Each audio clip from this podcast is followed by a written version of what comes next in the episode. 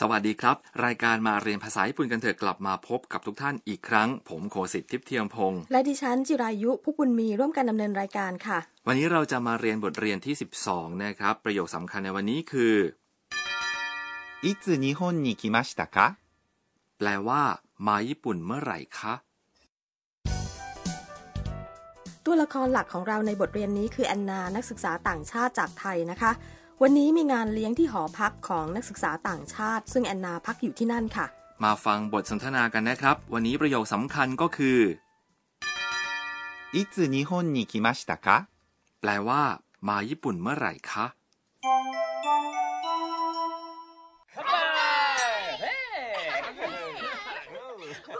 ロドリゴさんはいつ日本に来ましたか3月に来ました。もう日本の生活に慣れたええ、まあ。 มาฟังคำอธิบายกันครับซากุระถามโรดริโก ロドリゴさんはいつ日本に来ましたか แปลว่า คุณโรดริโกมาญี่ปุ่นเมื่อไหร่คะ ロドリゴさん คือโรดริโกตามด้วย ซัง ที่แปลว่า คุณ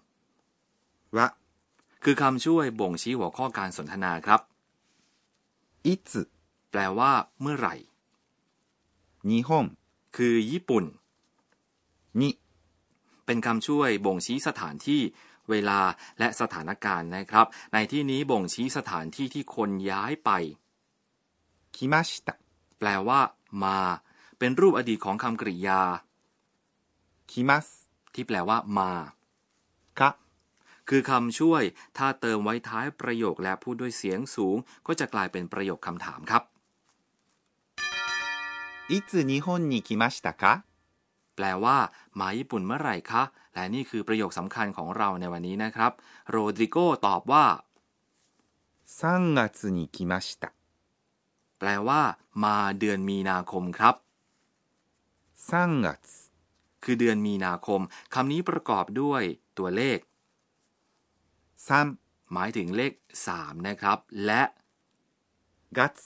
ซึ่งแปลว่า เดือน นี่คือคำช่วย ซึ่งในที่นี้บ่งชี้เวลาครับ 来ました แปลว่ามา คุณโคสิตช่วยสอนวิธีเรียกชื่อเดือนหน่อยนะคะ ได้เลยครับ เมื่อต้องการจะพูดชื่อเดือนไหนก็เติมคำว่า gatsu ท้ายตัวเลขนะครับ แต่ถ้าเป็นเดือน 4 เดือน 7 และเดือน 9 จะพูดว่า shigatsu shichigatsu และ kugatsu ตามลำดับนี้นะครับ ต่อไปครับเราไปฟังบทสนทนากันนะครับซากุระถามโรดริโกว่า もう日本の生活に慣れた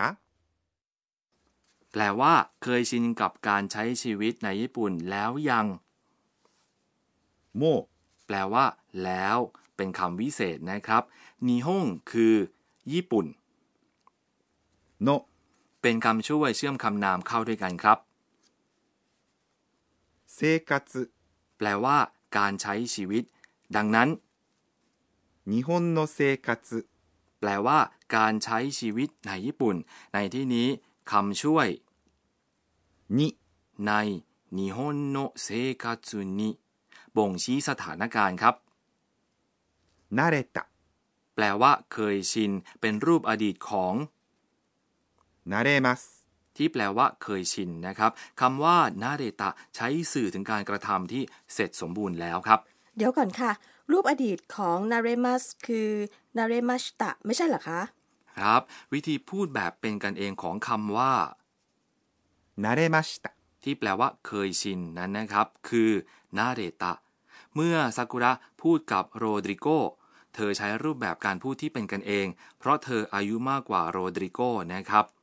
นาเดตะลงท้ายด้วยตะคำกริยาที่ลงท้ายด้วยทะเรียกว่าคำกริยารูปทะ การทำให้ประโยคที่มีคำกริยารูปทะเป็นคำถามนั้น เราเพียงแต่พูดประโยคด้วยเสียงสูงเท่านั้นเองครับ เช่น 慣れた ครับ จากนั้นโรดริโกตอบว่า ええまあ แปลว่า ก็ในระดับหนึ่ง ええまあ เป็นการตอบรับแบบไม่เต็มปากเต็มคำนัก ต่อไปเราไปฟังบทสนทนาการอีกครั้งนะครับ ロドリゴさんはいつ日本に来ましたか3月に来ました。もう日本の生活に慣れたえへへ、まあ、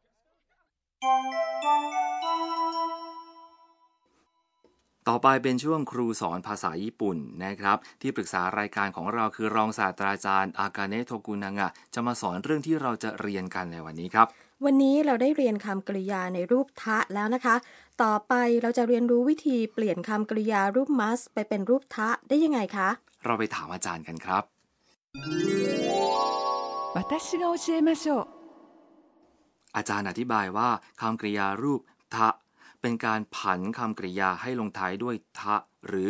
ดะสำหรับรูปอดีตนะครับสำหรับวิธีการผันคำกริยารูป must ให้เป็นทะ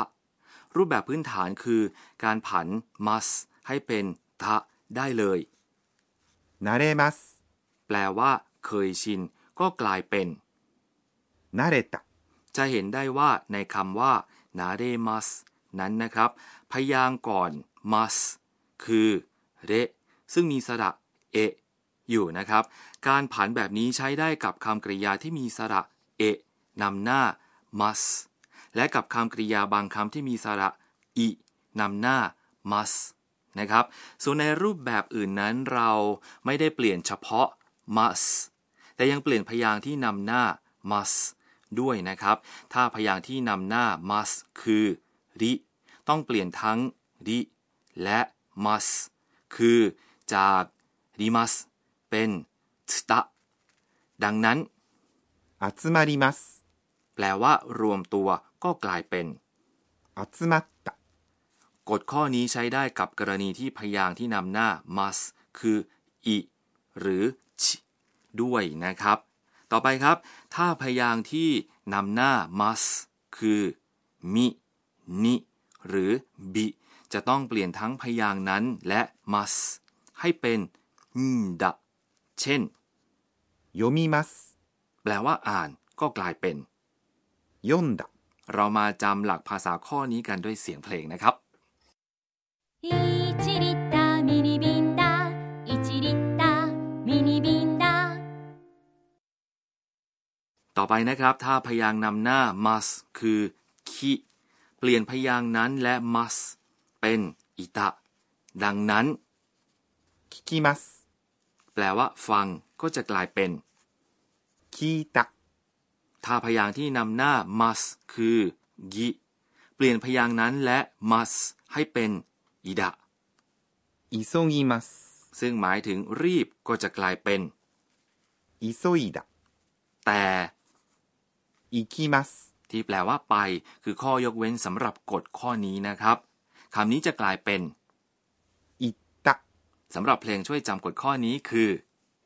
聞いた聞いた言った聞いた聞いた言った อันที่จริงแล้ววิธีการผันคำกริยารูปทะ เป็นแบบเดียวกับคำกริยารูปเทะนะครับ เราสามารถแทนที่เทะด้วยทะ และเดะแทนดะได้เลยครับ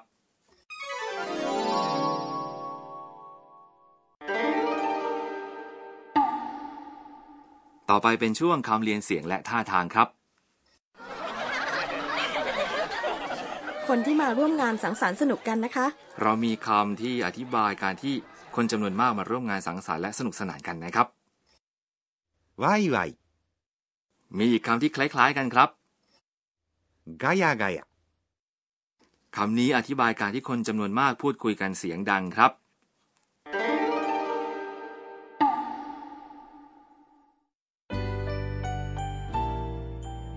ต่อไปคือบันทึกของแอนนา えーっと今日は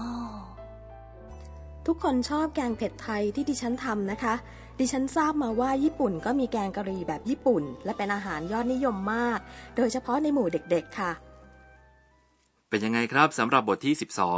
ครั้งต่อไปอย่าพลาดติดตามงานเลี้ยงกันต่อนะคะสำหรับวันนี้ 12 สวัสดีครับ